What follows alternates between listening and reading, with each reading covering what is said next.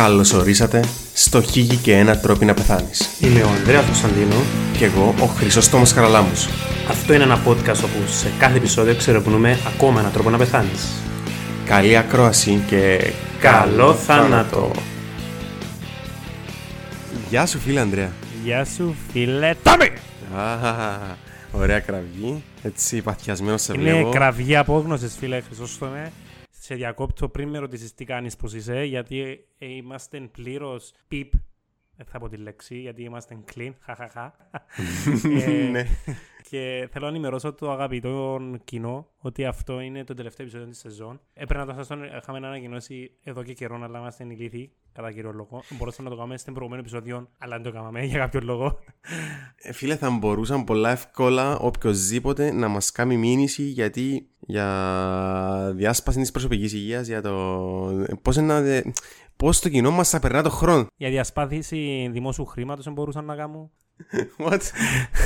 Τίποτα, αρέσει και απλά η έκφραση διασπάθηση του δημόσιου χρήματος. Ε, ναι, φίλε Τόμι, πριν με ρωτήσεις τι κάνω, πώς είμαι. Ε, φίλε, θέλω να απολογηθούμε στους χιλιάδες ακροατές. Συγγνώμη παιδιά, το νέο είναι να σας έρθει σαν... ε, Κεραυνό είναι ενεθρία. Άντε ρε φίλε, τι να πω εγώ. ε, το like του Ιντερνετ. Αλλά απολογούμαστε, θα είμαστε ξανά στο season 2 ε, από Σεπτέμβρη λογικά. Αν είμαστε όλοι εδώ, Γιατί να μην είμαστε; ξέρω εγώ, ε, ε, ζούμε σε κάποια κράτη που εμπολονιάζεται για τους πολίτες του. Ξέρω εγώ. Συμφωνώ, αλλά πρώτα απ' όλα εσύ ε, υπόγραψε συμβόλαιο. Ο σατανά. Μαζί μου το ίδιο πράγμα καμνή, δεν έχει πολύ διάφορα. Ε, Φίλε Χρυσόστομε, θα θέσω εγώ την ερώτηση καλό. Τι κάνεις, πώς είσαι, πώς νιώθεις, που είναι το τελευταίο επεισόδιο της σεζόν; Φίλε, νιώθω νοσταλγικός, ε, νιώθω μελαγχολικός. Δεν ξέρω πώς θα αντέξω έναν ολόκληρο μήνα χωρίς να ακούω τη γλυκιά μελωδική φωνή σου. Εντάξει, ε, θα σταματήσω να είμαστε φίλοι, ρε φίλε. Μπορείς να με παίρνεις τηλέφωνο; Παρέτα ρε.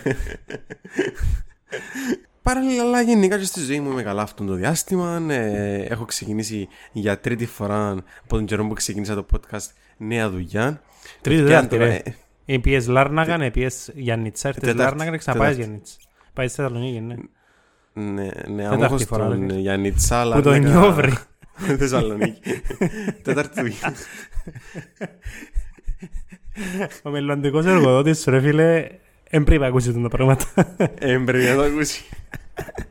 Ναι, δεν έχω πει παιδιά, έτυχε.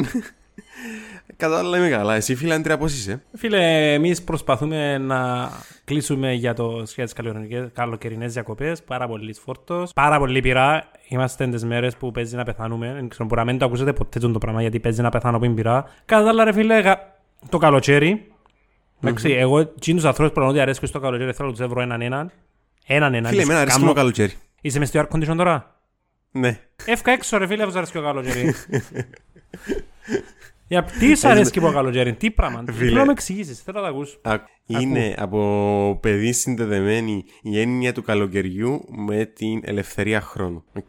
The end. Μόνο τούτον είναι, δεν έχει κάτι άλλο. Είναι συνδεδεμένο με την πατήχα. Είναι Το συνδεδεμένο πιο με overrated τη θάλασσα. φούτος.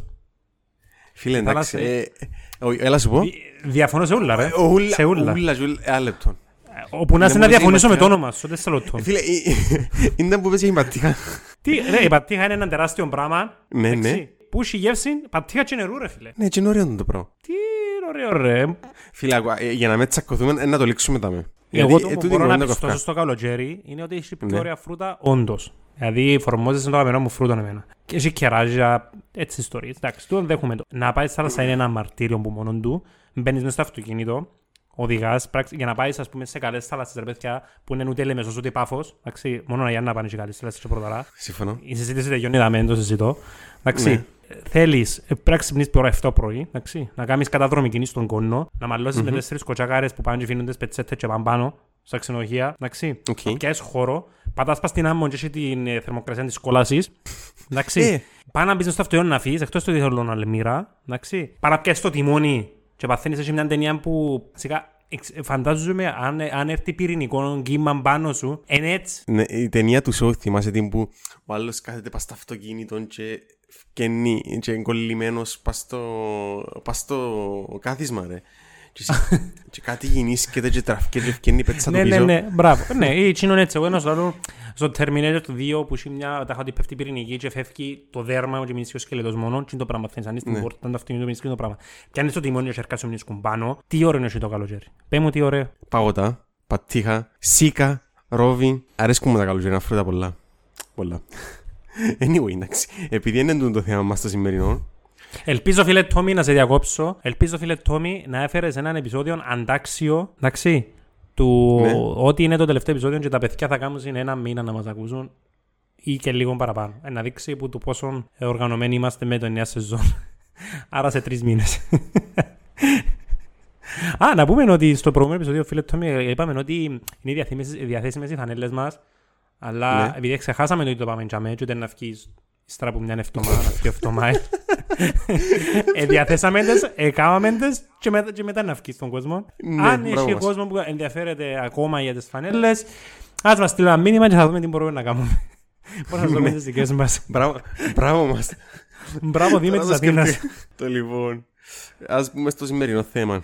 Άγκυρον, δεν θα μπούμε στο σημερινό μας θέμα να δεν μου απαντήσει το πιο μεγάλο ερώτημα του καλοκαιριού. Μπάρπι ή Oppenheimer; Ε, ε, φίλε, πια έτσι είδα τον Ναι. Oppenheimer. Γενικά είμαι λίγο, αρέσει και πάρα πολλά η ιστορία της επιστήμης, είμαι λίγο από τούτους. Εντάξει, Έφυγε η κελούα μου, είδες Φίλε, το; να σου πω ότι ε, ένα από τα πιο μεγάλα δεινά της Ελλάδας είναι ότι ευκήγε τον Μπάρπι. Ευκήγε η Μπάρπι και πήγα και είδα την ναι την Μπάρπι. Ε, ομολογώ το παιδιά. Εντάξει, είσαι και πήγες και διακομές, διακοπές παξούς αντιπαξούς. Ναι. Καταλαβαίνουμε ότι έχεις έναν είδους Ναι. πρόβλημα στη Ναι, ζωή ναι. σου. Πολύ μερικοί άνθρωποι το έχουν όπως π.χ. Ναι. εγώ. Αλλά εντάξει. Και το Oppenheimer να έρθει σε ένα μήνα. Ελλάδα να Γιατί; έρθει σε ένα μήνα. Ε, φίλε, δεν ξέρω γιατί. Μαλάκα, ένα άχρηστη. Ας σε διακόψω, θα σου πω κάτι, ένα fun factor. Το Star Wars το 7 που κάμε 20 χρόνια, όχι 20, που το 2004 ή 3, ως το 16-15 πότε που βγήκε, Ναι.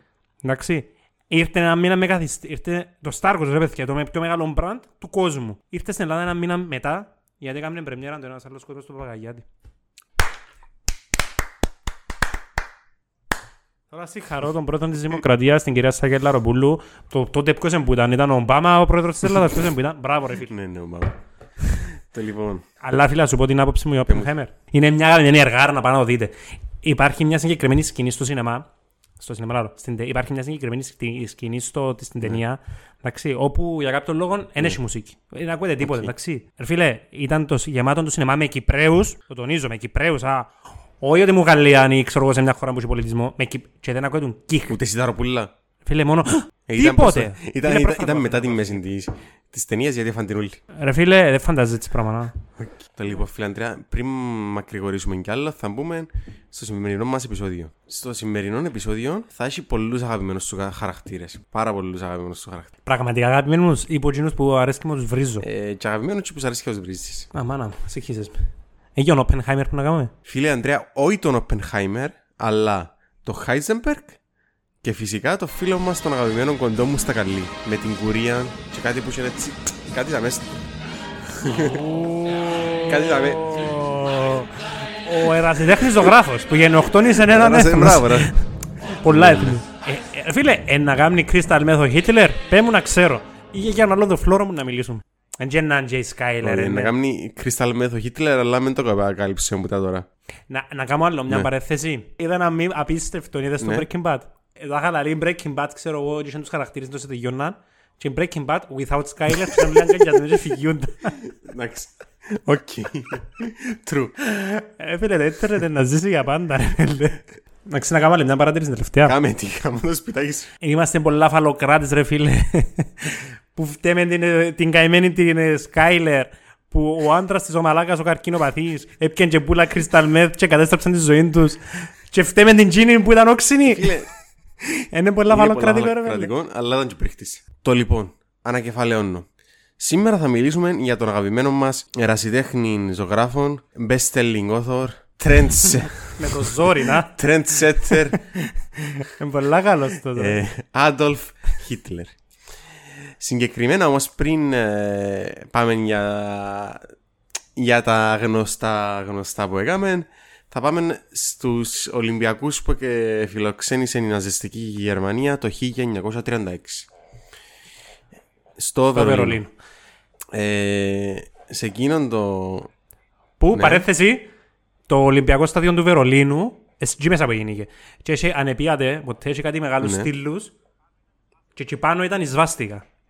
Δίπλα, για με που είχε τους Ολυμπιακούς κύκλους, αν δεν κάνω λάθος, δίπλα ήταν η σβάστηκα, δεν ήταν και πας στο Ναι, ίδιο... ναι.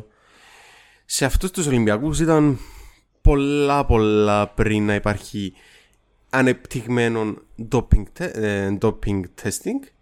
Επομένως οι φίλοι μας οι Αμερικάνοι εκμεταλλεύτηκαν το full και χρησιμοποίησαν ένα νέο ε, σ- ε, ένα νέο είδος ένα νέο Σκεύασμα. σκεύασμα που είχε συγκεκριμένες ιδιότητες που βοήθησαν πολλά τους αθλητές να ας το πούμε να αποδίδουν καλύτερα. Ήταν η κοκαίνη του το πράγμα; Φίλε είσαι κοντά αλλά η κοκαίνη. Νομίζω ξέρω που το πάει ρε φίλε, αλλά... Ναι. συνέχισε. ε, το λοιπόν φίλε Ανδρέα. Μετά τον break που ευτυχώς έγινε γιατί αν δεν έγινες σκετούν ε, ποτέ δεν θα σταματούμε σε να μου κάνεις παρθέσεις Ε, θα συνεχίσουμε στην ιστορία μας. θα πιάσουμε τον αγαπημένο μας μουστακαλή trendsetter ερασιτέχνη ζωγράφων plus best selling author Με το ζόρι Μπέτσελιν Όρθορ. Το λοιπόν, πάμε στο, στο 1936, όπου το Βερολίνο θα φιλοξενούσε τους Ολυμπιακούς Αγώνες. Το Βερολίνο, φίλε Αντρέα, έλαβα μέρος φυσικά και οι φίλτατοι Αμερικάνοι, οι οποίοι μιας και μιλούμε για το 36 και doping test τουλάχιστον σοβαρό δεν υπήρχε, μαζί μεταξύ άλλων χώρων ευκάλασαν Κάμνα συμπαπάδες ας το πούμε και αποφάσισαν και τη χρονιά να, συγκεκριμέ... να ε, χρησιμοποιήσουν ένα συγκεκριμένο φαρμακευτικό προϊόν για να βελτιώσουν την απόδοση των αθλητών τους. Τούτον όμως θα διούσαν μια φανταστική ιδέα στον Friedrich Hauschild, Γερμανών χημικών, που είχε να αποφασίσει να πιάνει έναν έκδοχο, δηλαδή μια παρόμοια συγγενή ουσία με την εκείνη που χρησιμοποίησαν οι Αμερικάνοι για να μπουστάρουν, να το πάρουν τους αθλητές τους για να, για να επιτεύξουν υπεράνθρωπες αποδόσεις και να το χρησιμοποιήσουν φυσικά, φυσικά ως φαρμακευτικό προϊόν το οποίο θα πλασάρει το φίλε Ανδρέα στην μέση Γερμανίδα νοικοκυρά. Γιατί αν Αν δεν... δεν πλύνεις τα πιάτα, ξέρω εγώ, σε Γιατί- 10 δευτερόλεπτα να μου γίνεις και το ζωή μπολ και κάνεις σου παράπονο. Κάτι έτσι. Γιατί αν δεν πλώθεις τα σεντόνια ε, σε record time Όπως είπαμε πριν, φαλοκρατία. κάτι, ναι. μέσα σε ένα χρόνο το φάρμακο είχε γίνει ανάρπαστο γιατί το συγκεκριμένο φάρμακο πρώτα απ' όλα δεν χρειάζεται συνταγογράφηση και μάλιστα κάποιος μπορούσε να αγοράσει το συγκεκριμένο φάρμακο και σε μορφή σοκολάτας. Τα πρώιμα energy drinks είναι protein chocolates. Ερώτηση, επουργέτουν σαν φάρμακο. Pre-workout. Ναι. Επογεία τους σαν φαρμακείο, ε, στα φαρμακεία αλλά και στις υπεραγορές. Ναι. Και Στα- τα ομοιοπαθητικά πουλούνται στα φαρμακεία. Ρε Φίλε, και οι παντόφλες, ε, εν φάρμακο; Οι παντόφελοι και ομοιοπαθητικά όχι. Τούτον ήταν. Παντόφλες, ναι. τα ομοιοπαθητικά, όχι. ναι. Έφυγε ο παρέας μου τέλος πάντων και πλασάρισκε το με μπκείς καφέ το πριν. Θα μια σοκολατούνα να είσαι οκ. Μετά γίνηκαν κάποια έτσι τυχαία συμπάματα και έτυχε το να, προϊόν χρειάζεται να χρησιμοποιηθεί και σε κάποια Με κάποιο- άλλες επιχειρήσεις. να χρησιμοποιηθεί τυχαία από κάποιους στρατιωτικούς στο, στην εισβολή στην Πολωνία. Και είδα συν, επειδή οι Γερμανοί είχαν τούλον το vibe της αρίας φυλής, είμαστε οι καλύτεροι και θέλουμε να κάνουμε υπεράνθρωπους. Είναι καταλάβαμε καλά τον Νίτσε. Ναι, ναι, χαπαγώνονταν λίγο και ήταν απολύτως σεμιτών σε μια Γερμανία, η οποία μάλιστα φούλε ενάντια στα ναρκωτικά. Όχι όμως το συγκεκριμένο, γιατί οι Γερμανοί ήταν ενάντια στα ναρκωτικά τα οποία προκαλήσαν σου καταστολή, ηρεμία, δηλαδή δεν θα μπορούσες να καπνίσεις χόρτο στην αζεστική Γερμανία. Αλλά κόκα, φίλε μου. Κοκαίνη, ελεύθερα. Το συγκεκριμένο φάρμακο έγινε και mandatory μια φάση. Να πούμε στους φίλους ακροατές που μπορεί να μην ξέρουν ότι το 1939 ξεκίνησε ο δεύτερος παγκόσμιος πόλεμος επίσημα όταν οι Γερμανοί εισέβαλαν στην ε, Πολωνία. Αφού φτάσαμε στο σημείο, να πούμε ότι το φάρμακο είχε την εμπορική επωνομασία Pervitin. Πέρβιτιν, που σημαίνει; Δεν σημαίνει κάτι και ουσιαστικά αποτελεί τον που μεθαφεταμίνη. Γιατί if you think that uh, uh, a man knocks on the door and uh, opens the door and uh, he gets shot, No δεν είναι ο Skyler. Χίτλερ πίσω από την πόρτα. Ε, είναι ο Χίτλερ που χτυπά την πόρτα. Ενώ Στάλιν που χτύπα την πόρτα. Ενώ είναι ο Χίτλερ. Ε, τελικά ναι.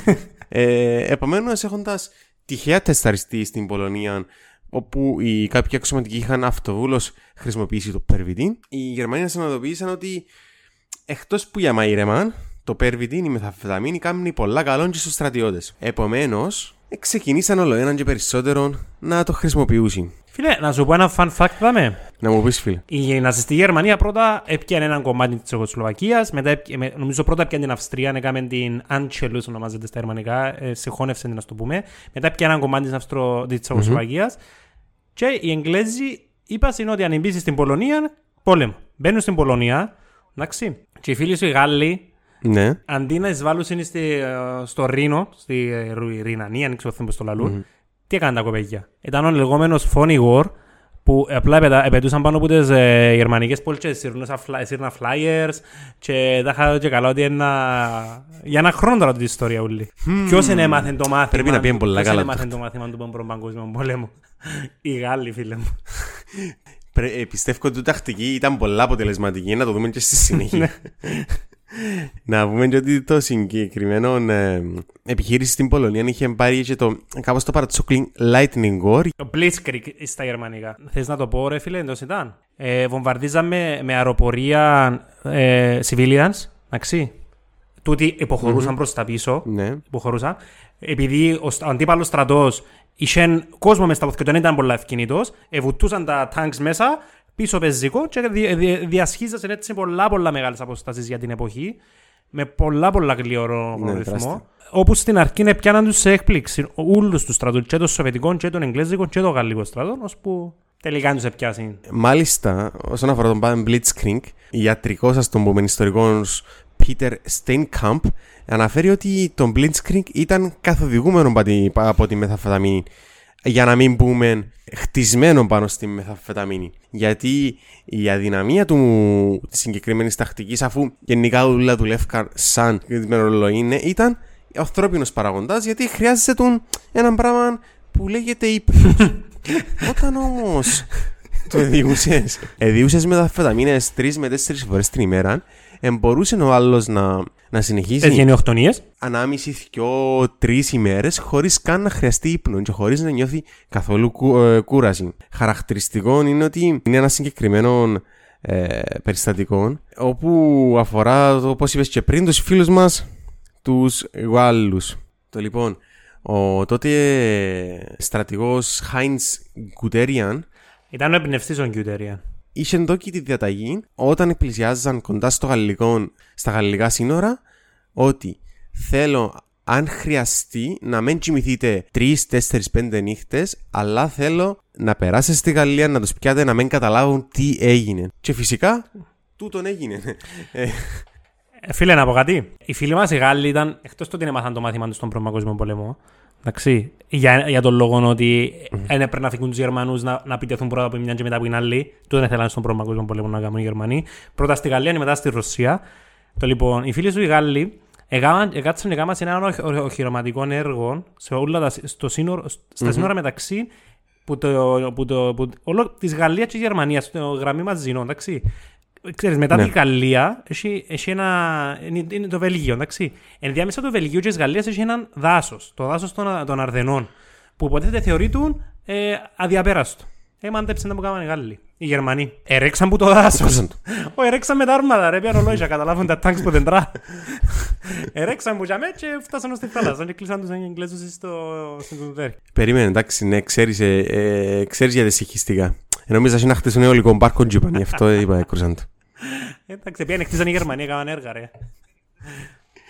Ναι.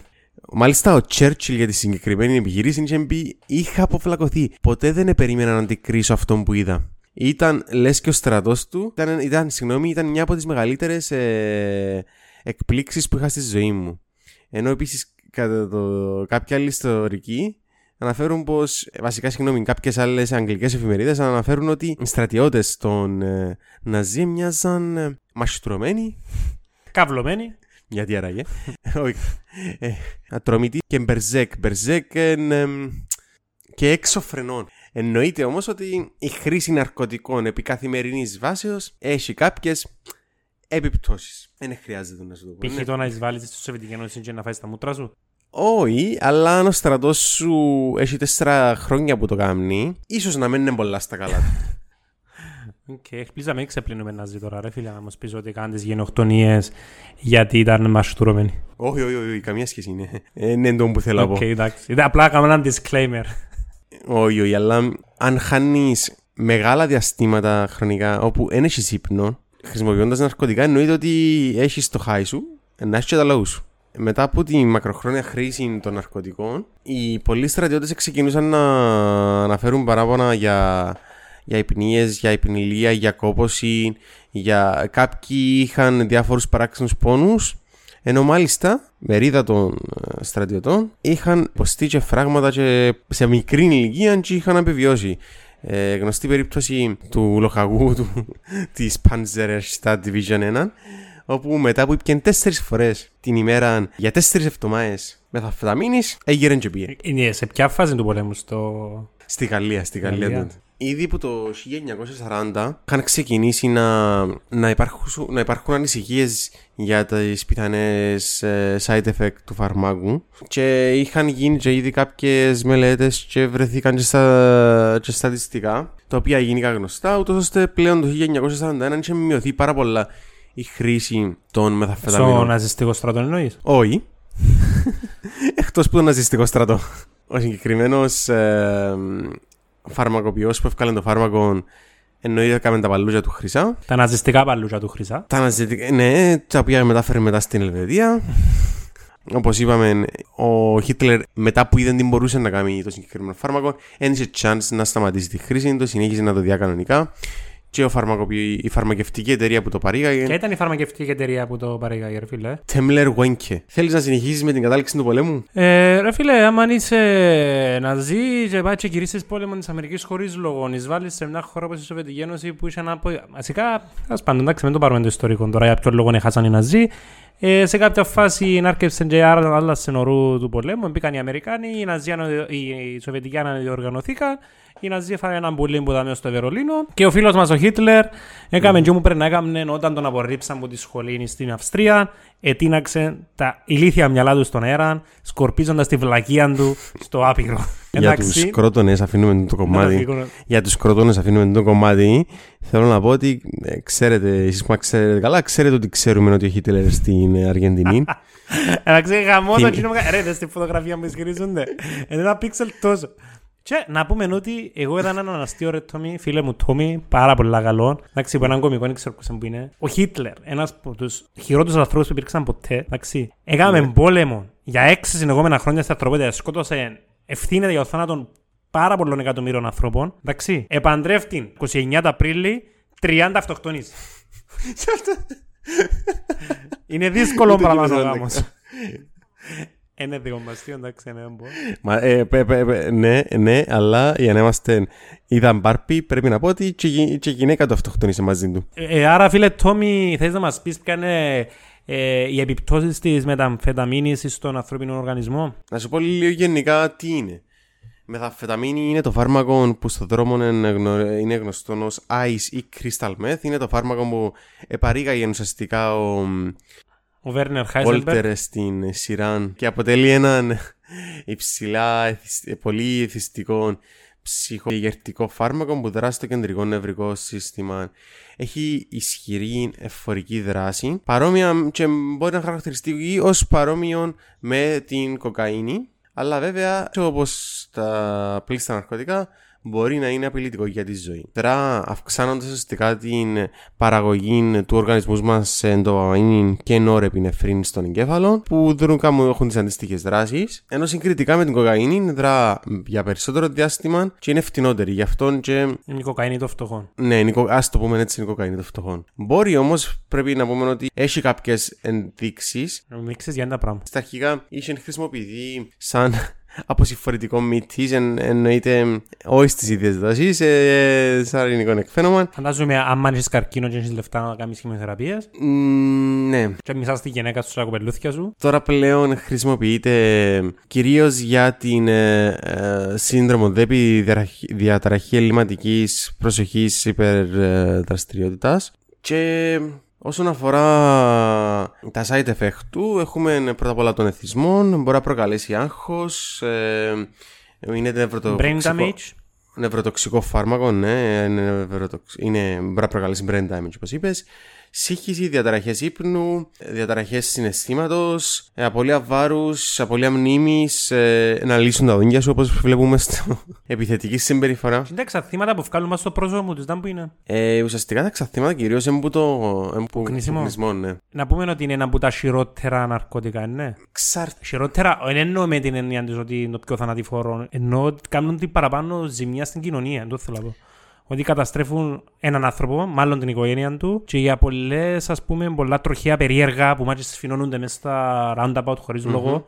Συνήθως σε μεθ που, ε, με τα crystal meth που κάνουν. Ναι, εντάξει, ένα που τα, ένα από τα top, ναι, εννοείται ότι το, το χειρότερο ε, επιδημιολογικά και στατιστικά αποδεδειγμένων ναρκωτικών παραμένει το αλκοόλ. Ναι. Ε, τούτον είναι είναι συζητήσιμο ενώ εν... ε, και επίσης ότι μπορεί να κάνει και ψύχωση είναι, που περιλαμβάνει παράνοια όπως και άλλα ναρκωτικά που, που περιλαμβάνει συμπτώματα παράνοιας ε, παραλυρήματος να βλέπεις πράγματα να ακούς Οφθαλμαπατών. ναι, να βασικά να βλέπεις πράγματα που δεν υπάρχουν να ακούεις πράγματα που δεν ακούεις είναι καλό να τα αποφεύγετε Και ένα, αν κάποιο ξέρετε που κάνει χρήση μεθ, δεν ξέρω, πάρτε κάπου τηλέφωνο, φαντάζομαι έχει κάποια υπηρεσία το κράτο Ναι. για να σας βοηθήσει. Το λοιπόν, με αυτήν την ευχάριστη νότα μπορούμε να κλείσουμε το σημερινό μας επεισόδιο και τη σημερινή μας σεζόν. Εγώ ρε φίλε προτιμούσα να την κλείσω με την προηγούμενη ευχαριστή νότα με το τίναγμα των ηλικιών εγκεφαλικών κυτάρων του Χίτλερ στον αέρα. Ήταν πάρα πολύ ποιητικό, ξέρω εγώ. Ναι. Ε, αυτό ήταν το επεισόδιο των παιδιά. Ήταν μια φοβερή σεζόν ε, που το νιόβριν κάνουμε non-stop επεισόδια. Ελπίζουμε να, να απολαμβάνετε την διαδρομή όπως και εμείς. Ε, να χαιρούμασταν πάρα πολλά να πιάμε και τις δικές σας σκέψεις. Ναι, τις δικές σας σκέψεις. Ελπίζουμε όσο μπορείτε να μας βοηθήσετε. Κάνετε share, ε, στείλτε το στους φίλους σας, βάρτε το μες στο αυτοκίνητο να παίζετε. Αν έχετε ας πούμε κατάστημα, βάρτε το να παίζετε ρε παιδιά. Αν έχετε καφέ, ας πούμε, και έχει 100 πλάσματα, βάρτε το να παίζετε να μας ακούσουν. Δεν τσι πειράζει. Μπορεί να κλείσει το μαχαζί σα, αλλά εμεί να πιάνει τα views. να πούμε στους φίλους και αγαπημένους ακροατές ότι έκαναμε μια συμφωνία εγώ και ο Τόμις και οι αυτοί μας ότι στο εγγύς μέλλον θα μπούμε και στο YouTube. Ναι, Το εγγύς μέλλον μπορεί να είναι σε μια δεκαετία, δεν το ξέρω. ναι. Ε, προσπαθήσαμε ξανά να το, προσ- να το κάνουμε, δεν τα καταφέραμε. Κάποιοι είχαν κάποια τεχνη- τεχνικά προβλήματα. Ε, Νομίζω τα έχουμε λύσει, φίλε Χρυσόστομε. Και πλέον θα μας βρίσκουν οι φίλοι και στο Ιωτόπιον. Για το, για το οποίο. Ευελπιστούμε τώρα με τις διακοπές να τα καταφέρουμε. Θα τα πούμε ε, σύντομα. Από Σεπτέμβρη. Χαρήκαμε που ήσασταν κοντά μας. Ελπίζουμε να είστε και του χρόνου. Καλό καλοκαίρι, καλά μπάνια. Ευχαριστούμε για τις χιλιάδες ώρες που περάσατε να μας ακούτε, ενώ συνολικά όχι ο καθένας. Ακριβώς. ε, θα τα πούμε με τη νέα σεζόν, μάλλον το Σεπτέμβριο, αρχές Σεπτεμβρίου. Τώρα θα είναι η πρώτη ή δεύτερη εβδομάδα, θα το δείξει ο καιρός. Καλές διακοπές, για χαρά! Bye.